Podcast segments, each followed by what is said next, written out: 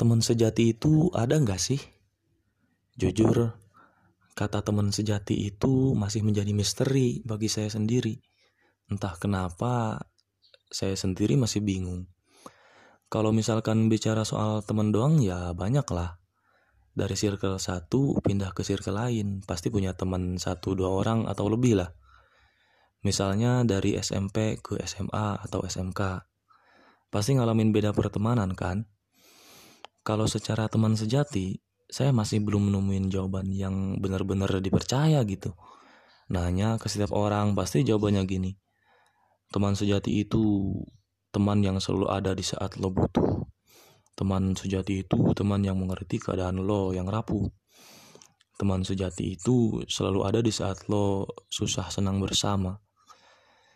Jawaban dari semuanya itu memiliki arti yang sama, tapi dalam diksi yang berbeda aja gitu. Suatu hari saya nemuin statement gini nih, kalau nggak salah di Facebook. Tidak ada teman sejati dalam hidup. Yang ada hanyalah teman yang memiliki tujuan yang sama.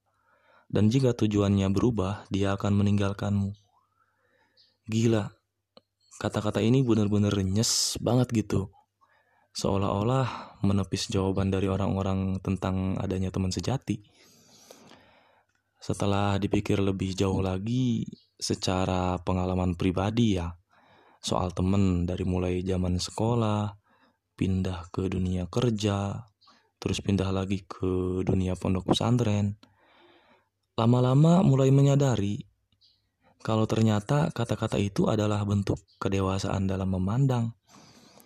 Faktanya, kita bergaul dengan seseorang, semuanya dengan alasan, pasti ada alasan gitu. Entah itu karena kecocokan pikiran, kesamaan sifat, selera humor, hobi, atau yang lainnya.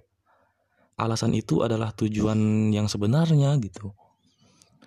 Suatu hari kita akan menemukan bahwa alasan itu adalah satu-satunya hal terpenting dalam hubungan, baik pertemanan maupun percintaan. Apabila alasan itu hilang, maka hilanglah suatu hubungan. Dan inilah kenyataannya. Jadi ingatlah, siapa pun yang berada di sekitar kalian, baik itu teman atau pasangan, mereka lah kumpulan orang-orang yang memiliki tujuan yang sama dengan kalian, sehingga mereka memutuskan berada di perjalanan yang sama. Jika tujuan mereka berubah dan mereka berpisah, jangan dikejar, jangan disesali, jangan ditangisi. Perjalanan mereka dengan kalian sudah usai dan biarkan mereka menemukan perjalanan lain yang mereka inginkan. Sedangkan apabila kalian memiliki teman seperjalanan yang masih berada di sisi kalian sampai akhir ini, maka bersyukurlah. Karena tidak banyak yang memiliki teman seperjalanan hingga akhir. Terima kasih.